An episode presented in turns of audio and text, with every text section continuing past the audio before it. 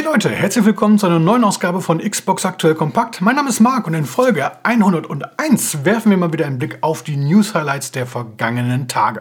Man merkt so ein bisschen, dass sich das Jahr so langsam aber sicher dem Ende nähert. Ganz so viele Sachen passieren aktuell nicht mehr. Trotzdem, so ein paar News müssen wir natürlich besprechen. Wir haben das Spiel der Woche vielleicht auch die Enttäuschung der Woche. Und wir müssen natürlich noch das Gewinnspiel von letzter Woche von Folge 100 auflösen. Also, legen wir los.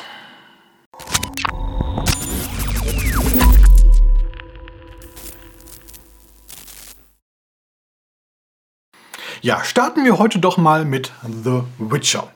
Da wurde ja vor kurzem The Witcher Remake, also die Neuauflage des ersten Teils, angekündigt und äh, da gibt es jetzt schlechte Nachrichten oder ja, schlecht ist ein bisschen übertrieben, aber es gibt eine Nachricht, die Geduld erfordert. Ähm, grundsätzlich erstmal, das Remake des ersten Teils ist eine tolle Sache, finde ich. The Witcher 3 Wild Hunt war ja ein Riesenerfolg. Der Vorgänger Teil 2 Assassins of Kings war zumindest noch so ein Geheimtipp. Und der erste Teil ist dann doch an sehr vielen Spielern vorbeigegangen. Zu Unrecht. Äh, zumal er ja auch gar nicht für die Xbox erschienen ist. Insofern schön, dass der jetzt nochmal aufgehübscht nachgereicht wird. Bei der Ankündigung vor ein paar Wochen hat man sich allerdings nicht zum Release-Termin geäußert und das hat anscheinend Gründe. Ähm, Hintergrund ist, CD Projekt Red, die arbeiten ja derzeit an mehreren Spielen. Das Thema hatten wir ja schon vor ein paar Wochen. Äh, unter anderem auch The Witcher 4, was dann später irgendwie anders heißen soll, aber das ist der vierte Teil der Hauptreihe und äh, der Beginn einer neuen Trilogie. Und jetzt hatte CD Projekt Reds CEO Adam Kaczynski mitgeteilt, dass das Remake des ersten Teils ähm, ja, auf verwendete Technologien im vierten Teil zurückgreifen wird. Das bedeutet wiederum, dass das Remake erst nach The Witcher 4 erscheinen wird. Problem bei der Sache ist, The Witcher 4 hat auch noch keinen richtigen Termin. Zuletzt hieß es, man peilt so 2025 an, könnte aber auch später werden. Bedeutet wiederum, dass The Witcher Remake frühestens 2025 erscheint, vielleicht auch erst 2026 oder noch später. Das finde ich so ein bisschen schade. Ich hatte gehofft, dass äh, das Remake so ein bisschen die Wartezeit bis The Witcher 4 überbrücken könnte. Daraus wird nichts. Das heißt, da muss jetzt also das äh, ja, Next Generation Update, wie es so schön heißt, von The Witcher 3 Wild Hunt, welches ja dann am 12., ne, am 14. Dezember für Xbox Series X und S erscheint, herhalten. Naja, besser als nichts. Worauf Konsolenspieler ja lange Zeit verzichten mussten, zum Großteil jedenfalls, waren Strategiespiele. Doch das ändert sich so langsam aber sicher immer mehr. Tolle Sache. Ähm, Age of Empires, zwei Spiele kommen da ja nächstes Jahr. Und jetzt wurde auch der Genre-Klassiker schlechthin für die Xbox bestätigt. Die Siedler. Oder genauer gesagt, die Siedler Neue Allianzen. Das Spiel erscheint am 17. Februar erstmal für den PC. Ähm, es geht darum, dass man hier einen Land besiedeln muss, äh, Gemeinschaften aufbauen, äh, andere Fraktionen treffen, zwischen Freund und Feind unterscheiden, äh, ja, die eigene Siedlung zu beschützen und zu verteidigen und so weiter und so fort. Es gibt eine Solo-Kampagne, es gibt auch einen Koop-Modus für bis zu acht Teilnehmer auf zwölf verschiedene Maps und irgendwann im nächsten Jahr soll das Spiel dann auch für die Xbox kommen. Also erst die PC-Version, danach dann die Xbox-Version. Aber besser spät als gar nicht, oder? Wir haben heute mit einer eher schlechten Nachricht gestartet, hatten dann gerade eine gute Nachricht und jetzt, Vorsicht, geht es rapide runter in den Keller der schlechtesten News überhaupt. Es geht um die Games with Gold. Ich traue es mich gar nicht zu sagen. Die Games with Gold Dezember wurden in diesen Tagen ja vorgestellt. Wer sich davon ein Bild machen möchte, ich habe dazu ein kleines Video gemacht. Klickt einfach mal rein. Ja, und was soll ich dazu noch sagen. Der erste Titel Cold Canyon, ein 2D Pixel Art Shooter. Das zweite Spiel Bladed Fury, ein Action-Plattformer. Michael hat in den Kommentaren was zugeschrieben. Er hätte das Spiel für ein paar Euro letztens gekauft und es wäre richtig scheiße. Ähm, naja, ich, ich verstehe es wirklich nicht und mir fehlen da eigentlich auch die Worte. Ähm, mir tut es so ein bisschen leid für die Spiele an sich, weil da waren Entwickler am Werk, die haben da Arbeit investiert, die haben da sicherlich auch Leidenschaft investiert, aber das sind halt alles Titel für die Nische und die Games with Gold sollten auch so ein bisschen, so ein bisschen zumindest den Massengeschmack ansprechen, den Mainstream und davon ist absolut nichts in Sicht. Seit Monaten, seit ja, seit Jahren eigentlich werden die Games with Gold immer, immer schlechter. Zuletzt wurden sie von 4 auf 2 gekürzt. Ja, ich weiß nicht, wo das noch hinführen soll. Ähm, ich verstehe auch Microsoft nicht, dass man sich das antut, dass man wirklich äh, die Lust dazu hat, jeden Monat wieder was anzukündigen und äh, in den Kommentarspalten wird gemeckert ohne Ende. Das macht doch einfach keinen Spaß, auch für die nicht, oder? Ich verstehe es nicht. Sollen sie besser abschaffen, Games with Gold. Braucht kein Mensch sowas. Ähm, klar, dann gäbe es auch mal kurz einmal Ärger. Ja, würde auch sagen, äh, Spiele sind weg, aber trotzdem noch der gleiche Preis. Aber hey, das wäre einmal Ärger. Ja, so gibt es alle vier Wochen wieder den, den gleichen Unmut in der Community. Ich verstehe es nicht. Nochmal, weg damit. Weg damit. Weg mit den Games with Gold. Weg mit Xbox Live Gold. Braucht alles kein Mensch. Weg. Aber der Fokus liegt bei Microsoft mittlerweile halt voll und ganz auf dem Xbox Game Pass. Naja, ist halt so. Naja, Game Pass, da wurden jetzt äh, die Änderungen bis Mitte Dezember vorgestellt und die schauen wir uns hier doch mal schnell gemeinsam an. Mittlerweile verfügbar einmal Battlefield 2042, da haben wir ja schon mal drüber gesprochen, Eastward, The Walking Dead, The Final Season und Totally Reliable Delivery Service nur für PC. Nächste Woche folgen dann Feine Sache, Lego Star Wars, The Skywalker Saga, Hello Neighbor 2, Chained Echoes und Metal Hellsinger für die Xbox One. Die Version für Xbox Series X und S ist ja bereits seit äh, September erhältlich und ebenfalls im Xbox Game Pass verfügbar. Danach folgen noch High on Life, Potion Craft, Nochmal ganz tolle Sache, Hot Wheels Unleashed in der Game of the Year Edition und zu guter Letzt Rainbow Billy. Zeitgleich müssen wir uns am 15. Dezember von ein paar Spielen verabschieden. Aliens Fireteam Elite, Breath Edge, Dragon Quest, Elf Echoes of an Elusive Age, Firewatch, das finde ich jetzt sehr schade. Bin ich mal mit angefangen, habe es leider äh, nicht zu Ende gespielt, muss ich also abbrechen. Ähm, Lake One Piece Pirate Warriors 4, Neoverse, Rennen mit Ryan, Record of Lodos War, Deedlit in Wonder Labyrinth, Warry McIlroy PGA Tour und last but not least Transformers Battlegrounds. Dann habe ich in dieser Woche mal wieder ein neues Zubehör für die Xbox vorgestellt. Lenkrad und Pedale, um genauer zu sein, nämlich von Logitech, das G Pro Racing Wheel und die G Pro Racing Pedals. Der Haken an der Sache, die UVP für beide zusammen liegt bei knapp 1500 Euro. Muss man erstmal sacken lassen, ähm, aber ganz klar, die beiden Dinger richten sich an Rennsimulationsfans, an Enthusiasten, nicht an irgendwelche Gelegenheitsspieler. Das sind die, die wirklich äh, die unzählige Male die gleiche Rennrunde fahren, um noch so ein paar Millisekunden oder Hundertstel herauszukitzeln.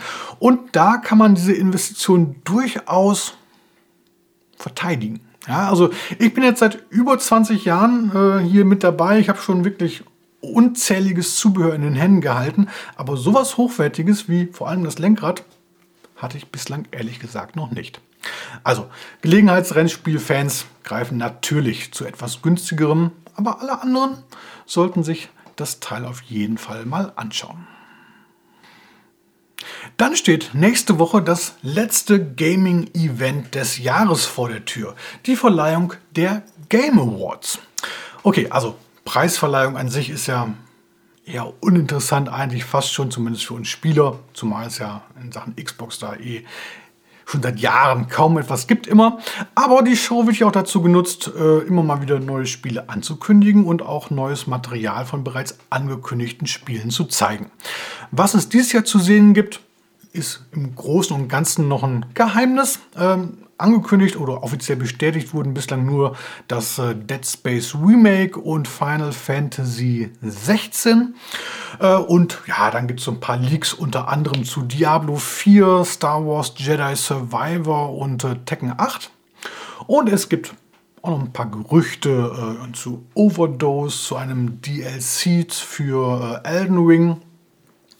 Und diverse Xbox-Spiele sind natürlich auch oder stehen auch immer im Raum. Also Hellblade 2, Starfield, Redfall, Avowed, Contraband. Ähm, das nächste Indiana Jones-Spiel. Übrigens, äh, Indiana Jones und der Ruf des Schicksals, der neueste Kinofilm The Dial of Destiny, startet nächsten Sommer in den Kinos mit Harrison Ford, der gute alte Knacker. Äh, Freue mich drauf. Aber nur mal so nebenbei.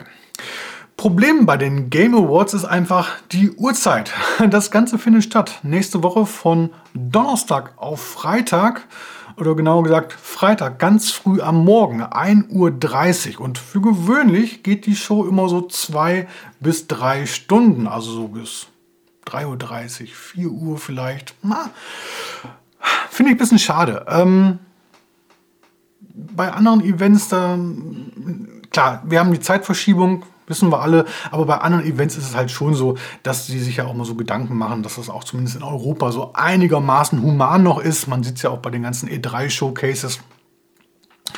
Ähm, und wenn man das schon so spät macht, ähm, dass man das dann nicht irgendwie zumindest am Wochenende macht, also von Freitag auf Samstag oder von Samstag auf Sonntag. Hm.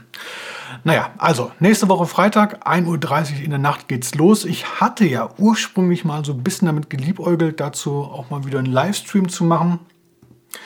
Bin mir ehrlich gesagt nicht sicher, ob sich das wirklich lohnt. Ähm, was meint ihr? Schreibt mal gerne in die Kommentare. Lohnt sich das oder sparen wir uns den ganzen Aufwand? Ich bin mir noch nicht sicher. So, dann kommen wir doch mal zum großen Gewinnspiel der letzten Woche. Ihr erinnert euch, da war ja irgendwas mit 100 Abonnenten, 3000. Folge oder so ähnlich. Ähm, zu gewinnen gab es den Xbox Game Pass Ultimate für jeweils äh, einen Monat fünfmal und da habe ich jetzt die große Lostrommel angeworfen. Ganz seriös wie ein Notar. Wenn es Beschwerden gibt, dann wendet euch vertrauensvoll an zufallsgenerator.net. Die sind schuld. Also, über jeweils einen Monat Xbox Game Pass dürfen sich freuen. Matt Worscht, Marcello, Otis King, Bloodgut82 und Nils Langner. Herzlichen Glückwunsch euch. Schreibt mir bitte eine Mail an redaktion.xboxaktuell.de oder kontaktiert mich über Twitter, Facebook, Instagram oder meinetwegen auch Discord und dann bekommen wir das mit der Codeübergabe irgendwie hin. An alle anderen Vielen Dank für eure Teilnahme. Seid nicht traurig, das nächste Gewinnspiel kommt bestimmt. Werfen wir einen Blick auf die restlichen News-Highlights, wenn man sie denn so nennen kann, hier im Schnelldurchlauf. Los geht's mit Sky Q. Da ist jetzt endlich die äh, App auch für die Xbox erschienen. Das heißt, ihr macht damit eure Xbox zum Sky Q Receiver. Weiter geht's mit Sniper Elite. Da feiert Entwickler Rebellion jetzt 30-jähriges Jubiläum und da gibt es jetzt in den nächsten Wochen äh, diverse Inhalte, die das Ganze so ein bisschen feiern. Weiter geht's mit äh, Far Cry 6. Da wurde auch eine neue Erweiterung angekündigt. Lost Between Worlds erscheint am 6. Dezember, also nächste Woche. Zudem gibt es jetzt auch eine spielbare Demo-Version im Xbox Store. Ebenfalls neue Inhalte gibt es für Hell Let Loose, der Online-Shooter. Ähm, Burning Snow heißt das Ganze und bringt den Winter in das Spiel. Unter anderem gibt es zum Beispiel auch eine schneebedeckte Map.